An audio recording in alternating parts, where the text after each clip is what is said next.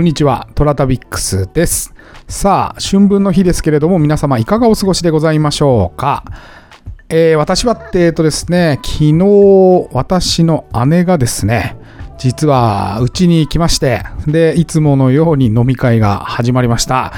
11時過ぎまではよくよく覚えているんですけれども、12時以降にですね、もう帰ろうかなっていう話になってからが長くてですね、で、しまいに気づいたらですね、もう2人で YouTube で自分の好きなアーティストの動画をですね、えー流しながら家にある酒を全部飲むと言ったことが行われまして、それで実はですね、このアップする時間が遅れていると いった状況でございます。まだちょっと酒が残っておりますけれども、頑張って参りましょう。えー天に軌道があるごとく人それぞれに運命というものを持っております。この番組はフォロワー30万人、日本全国を旅するインスタグラマートラタビックスが懐かしい街並みをご紹介したり、旅のよもやま話をすることで奥様の心の悩みを解決する番組でございます。てなわけで、えー今日からですね、ベニコさんのインタビュー全5回に分けまして放送をします。えーというわけで、今日は一応ですね、トラ旅の火曜日なんですけれども、第1回のベニコさんの放送をいたします。えーただし、え写真の方はトラ旅の写真を上げておりますので、そちらを先にご紹介いたしましょう。はい。えー今日ご紹介するのは千葉県の浦安でございます。えー浦安といえばもうディズニーーランドで、えー有名な場所でございますけれども、実は実は裏の方に参りますと、非常に古い街並みが残っております。えー男はつらいよ第5作、望郷編。うん、もう50年近く前の作品ですが、あまりですね、変わってないですね。撮影されたあたりはですね。ということで、見に行った時の写真になります。はい。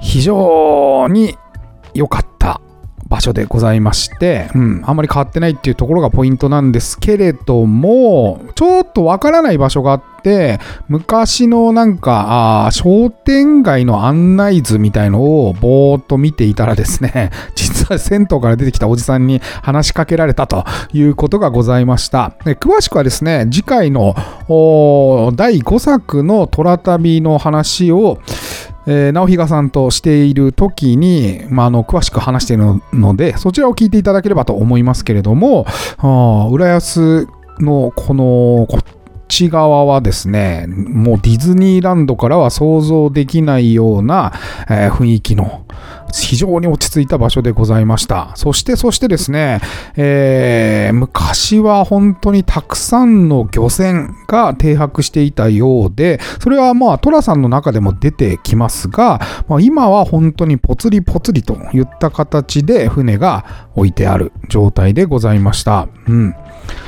なかなか浦安のこっちの方に行くことはなかろうかと思いますので、まあ、男はつらいよファンで東京に住まわれてる方はですね、ちょっと行ってみるといいんじゃないかなと思います。どうやらなんか、このおじさんと会った銭湯も今はもう潰れてしまったそうで、ちょうどこの銭湯米の湯と書いてありますけれども、これの隣がですね、えー実家というか、あの、豆腐屋さんがあった場所でございます。はい。倉庫みたいなものがですね、残っていて、それがですね、実は実家の建物なんだろうなということをすごく思わせてくれるので、えーぜひぜひですね、ファンだったら、ああ、これか、これかというふうに感じるので、行ってみてはいかがでしょうか。はい。えーてなわけで今日は、紅子さんの第1回でございます。えー元吉原ソープ嬢、えー今はですね、現役、現役じゃない、現役じゃない、ごめんなさい、ごめんなさい。元吉原ソープ嬢で今はえ色街写真家として活動されてる紅子さんをとのインタビューをお届けいたします。それではお聞きください。えー、と皆さん、えー今私はですね三鷹の貸しオフィス駅から近くてちょっと非常に思い出深い場所なんですけれどもたまたまその場所が借りられまして で、えーそちらに今日特別なゲストをお迎えしております、えー色町写真家の紅子さんに今日は来ていただきました。よろしくお願いします。はい、紅子と申します。紅子さんは、そう、ごめんなさい、かぶっちゃった。紅子さんは、えっ、と、最初多分私のインスタそうですね、フォインローしてスタを、はい、あの橋本遊郭はいはいはいに私1月の後半に行ってきたんですけど、えーそのですね橋本の香りっていうまあ旅館に遊郭の旅館に泊まったりとか、で、えー私写真を普段からですね遊郭跡地などを取り歩いてるので、まあインスタに自分の写真をねアップしようとした時に、ただその橋本の香りとかを、えー他の人たちはどんな風にえーアップしてるのかなと思って多分橋本の香りか橋本遊郭とかで検索したらすっごいいい写真が出てきたんですよ。とんでもなく。で遊郭の跡地でこんなにいい写真撮ってる人っているのかなっていう衝撃を受けましてそれが虎旅さんだったっていう。そうだったんですね。そうなんですけどそうなんです。ただその時はそんな30万フォロワーだなんていうことは全然知らないというか、そういうふうな目でも見てないというか、まあ普段ですね、そんな何万人フォロワーがいるからこの人の写真が好きっていう見方はしてなかったので、ただただもうその写真に惚れ込んでしまいましてあ。そうだったんですか？はい全然存じ上げず。橋本のとこだったんですね。はい、はい、そうですね。きっかけとしては。もう私のラジオを聞いてらっしゃる方も、橋本の香りは何度も話をしているあので、あ、はいおそ。らくご存知だと思うんですけど、ええまあ、京都の、えーちょうど県境ですね、大ん阪との県境あたりにある遊遊郭街で、はい桐生院花子の生涯っていう映画に出てくるんですよね。みたいですね。あそこがはいうん。あそこに行かれていらっはいしゃった。、そうですねあ。そこ僕あの実は蒔絵真紀さんっていうあのはい写真家の方、はいまあ、アーティストって呼んだらよいのかうんな、うん。もうあの上げてらっしゃって、はい。それで僕僕も蒔絵真紀さんにフォローされて、はい。あなんか橋本に行ってらっしゃいますねっていう話をしたことがちょっとありまして、そうでしたか。はい。なんかつながりますね橋本ああ、そうですね。橋本きっかけで。はい。で僕もそれいつもフォロワーの人で日本人の方をはい。よくチェックしてるんですよ、か海外の人が多いんで。そうなんですね。なんかびっくりしたんですよ。あんなにフォロワーがいるのに、そんな、ね、私なんかがフォローしたぐらいでちゃんとチェックしてるってなんてまめで す。すごいなと思って。半分 仕事みたいなもんなんで,、ええ。はい。で日本人の方チェックチェックっていうか、まあ、あのラジオの案内したりしてるので,、はい。あそうですね。こんなラジオやってますっていうのを話した時に、あれなんか面白そうなアイコンだなと思ってなんか変わったアイコンじゃないですか。ああ、そうですね。遊女というか。私自撮りであれを撮自撮りっていまして、はい、ちょっと遊女をイメージして自分ではいはい。撮った。赤いのを着て、ね、そうですね。赤い印象的な、はい。あのアイコンがありまして、それで見てたらあなんか回ってるところが近しいなと思って、はい。でおそらく紅子さんは赤線、青線をそうですね。赤線、青線、現代の風俗街とという角跡地っていう。僕はだから遊郭で泊まれる場所に行ってたので、はいうんなんかちょっと近しいなと思うって。ん。で古い街並み残ってるところとかも、はい端っこに遊郭街があったりとかするので、うん、そうですね。ああなんか面白そうだなと思って。でいろいろ見たら、ん。なんかすごい面白い。いや本当思い出すだけで笑っちゃうような YouTube をやってそうですね。YouTube を、はい、実はやっておりまして。はい、これもうね、めちゃくちゃ面白いんで、皆さんに見ていただきたい。見ていただきたい。見ていただきたい。えっと、チャンネル名は何でした？はい、あの紅子の色町探訪記というですね、はい、YouTube チャンネルを1年半ほど前から始めまして、そうですね、その内容としては、えー私がですね、えー過去に、えー吉原などですね、あと関東各地の、えー風俗街で風俗嬢としてですね、あとソープ嬢として、えー13年ほど働いていまして、えーそうですね、えーそういった、えー過去の 出来事あれこれとともに、えー後半はですね、えー私の、えー最近取り歩いている遊郭跡地などの写真とその歴史を紹介するというチャンネルを YouTube でやっています。はい、もはい、う100点満点ですね。いやなんかもうね、あのね、なんていうんですかね、癒されるんですよ、あれ見てると。なん なんていうか、まあ、これから皆さんね、生い立ちの話をするんですけれども、まあ、普通にドラマになりそうなぐらいのボリュームがありまして、でなんかあのそれを、まあ、今もう皆さんお聞きのねこのなんかあのほんわかするね優しいお声で語られているので すごくああなんかすごい辛いことがあったのに この人はなんてこんな優しく喋ってるんだろうなっていう感じの。はい、あのボイスでですね YouTube やられててでしかもはい。めちゃくちゃお若いですよね、見た目。あ見た目そういやいやそうそう 見た目っていうのは失礼なんですけど、あの先ほどもねちょっとお話ししたはい。つやつやしてるおばちゃん。の属性に入ってるんじゃないかなと思って、そう虎旅さんが面白い表現をしててツヤツヤしてるおばちゃんって言うんですよ。いや僕、えっとベリコさんで3人目なんですけど、はい。あのこのラジオ聞いてらっしゃる方も、つやつやしてるおばちゃんの話は知らないと思うんで、改めて言っとくと、ん。1人目は、えー元 AV 女優の、うん。えーアダルトグッズ開発の会社の副社長、えーなん推定70、えーピンクのミニスカート入ってました。おー。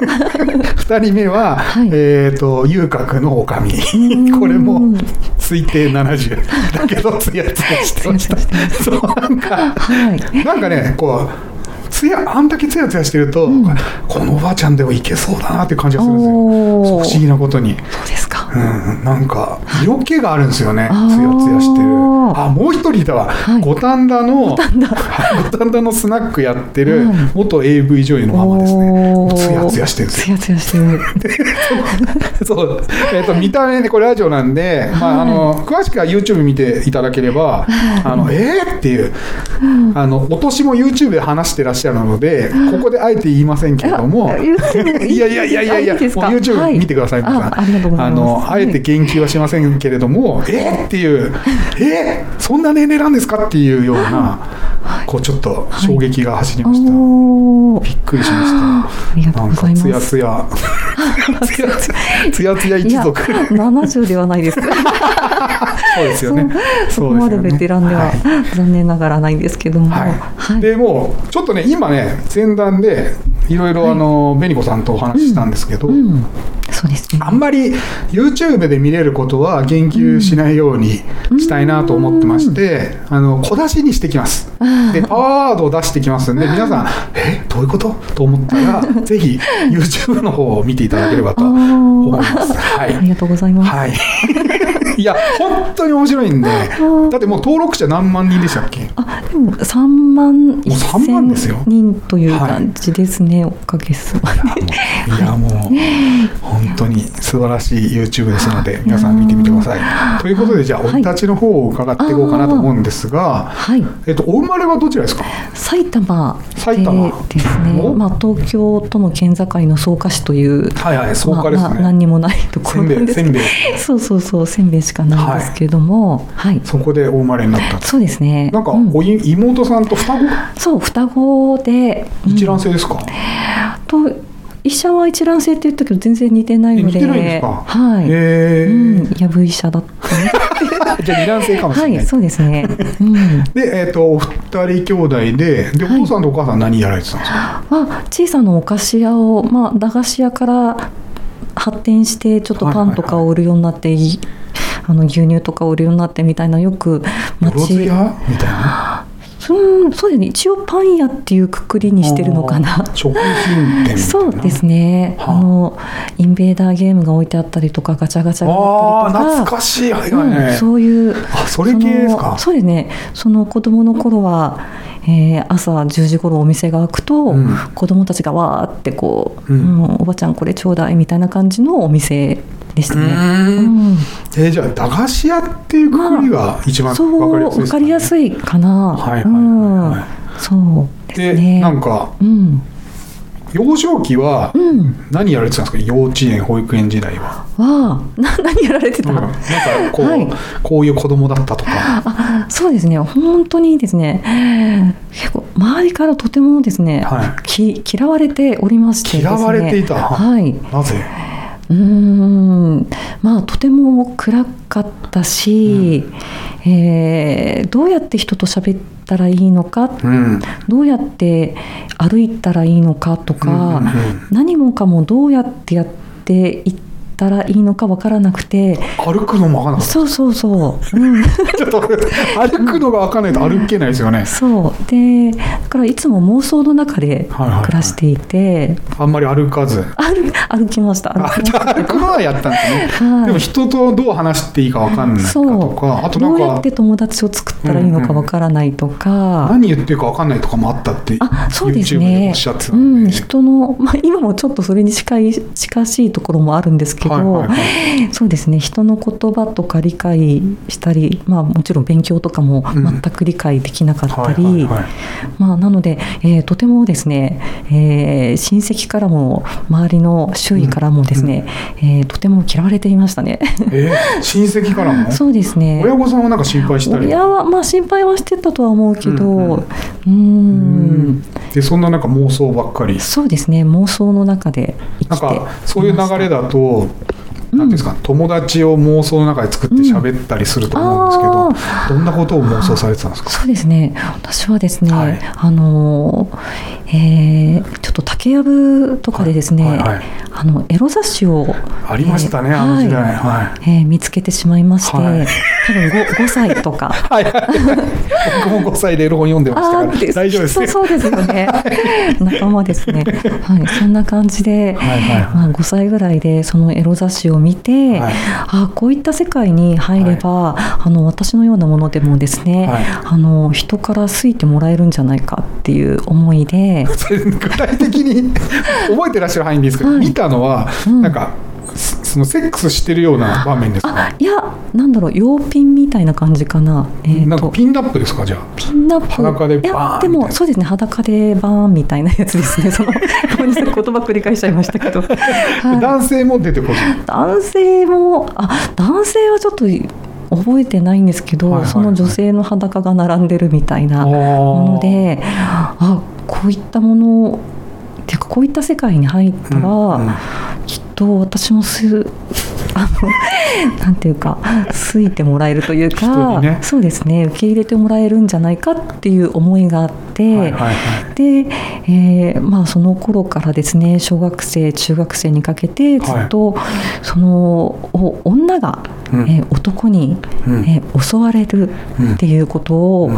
えー夢見てはい。まして、えーそういったことを妄想していたので、えー例えばですけどキャンディーキャンディーとか、うん。あとメーテルみたいなですね、かわかわいかったり亡くなった、えー松本零士そうですね。すみません。えー美女だったりする方が、はえー山賊や海賊にですね、えー侵されて、えー下着ですね、あのパンツからこう脱がされるか、えーブラジャーから脱がされるかっていうようなことを、えー毎日5、6時間ですね、学 学校行かずに、えーずっと妄想したりとか、あと絵絵がちょっとですね、あのまあ、好きというか、はいはいはい。他に勉強も全くできなかったので、まあ、と得意っていうかその小学生レベルの得意なんですけど、はいはい。はいその絵が好きだったので、はい。えーその裸の女の人の絵をですね、えーまあ、一日中描いてたりっていうのが一そうですねえー小学校12年生の頃は割とそんな感じでした。えその竹やぶでうん。最初に発見した時うの、ん。このどういう感覚でした？こう気持ちは。そうですね。もうなんていうか下半身が熱くなるような思いっていう。これななんていうんですかね。これこの間も、はい レズビアンエステはい。のことを話してた時に、はいあの子はもうそこでオナニーを始めたんですけど僕の場合はなんはい。か体の芯がなんか熱くなって汗かくみたいな、あでもまさにうそうですね。熱くなっ熱くなってこの感覚は何だろうっていう、うん、うん、僕の場合はなんかね男女がこうなんかこう重なり合って今思えばやってるんですけど、うんっていう写真だったんですけど、はい、あの紅子さん見たのは裸の女性です、そうですね。が並んでるような。でも、はいはい。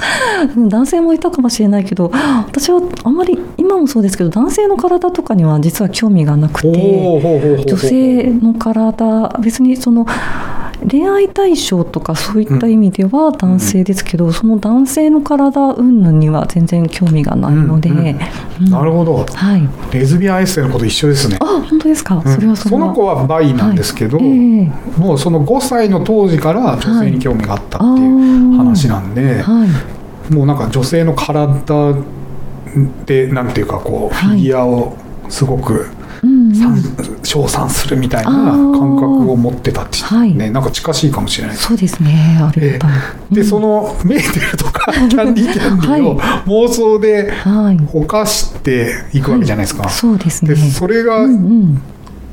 なんていうか性的なことだって気づくのはいつなんですか？性的なことだと気づくっていうのはもう多分気づいていますね。これはじゃあなんか男女の営みの中で犯されるみたいな感覚そうですすね。すごいすごいですね それなんか綺麗なものを犯し犯したいなのか、うん。犯されたいのかどっちなんだろうな自分に投影してるのかそうですね。その、えー裸になったら、うんえー受け入れてもらえるんじゃないかっていう気持ちがすごく強かったので。そうですね。なのでそのいかにしてこう裸になるかみたいなことは、結構ずっと思っていたんですけど、うんうんうん。そのそうですね。その時は大人になって裸になったら、うん。えー受け入れてもらえると思っていたら中学生になってですね、まあ多少こう、えー今も全然胸もないんですけど多少こう成長してきた時に、うん。中学生になってもうん。誰も近寄ってくれない、すごいそうんですか？寂しい。で誰も近寄ってくれないので、うん。まあ友達もいなくて、はいはい。まあ、逆にすごい、まあ、なんていうか嫌われておりまして、はいはい。で、えーそうですね。中3ぐらいの時に夜中外に出たら誰か襲ってくれるのかなと思って、はまあ、外に一人でですね夜中歩いても誰も近づいてくれなくて一人で 寂しく帰ってくるっていうようなことを、えー割と繰り返していましたね。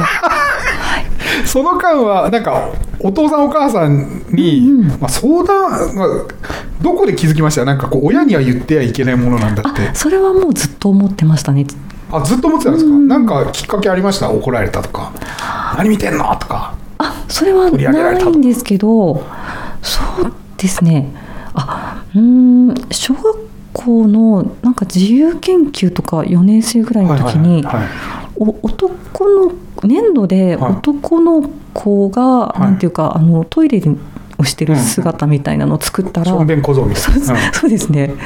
作ったら、そういうことはいけないみたいなことを言われた時 一応指導は受けてるんですそうねですね。あ、いけないんだって思っ、そういう言い方をするんだなと思って、うん。すごい嫌だなって思った記憶はありますね。はあはあはあはあはあ、なるほど。これは YouTube に出てなかった。あ、話そうですね。初めて、初めて世に言う。なるほどなるほど、うん。なんかいろいろ思い出してきますねそうするうと、ん。小学校そうっすね。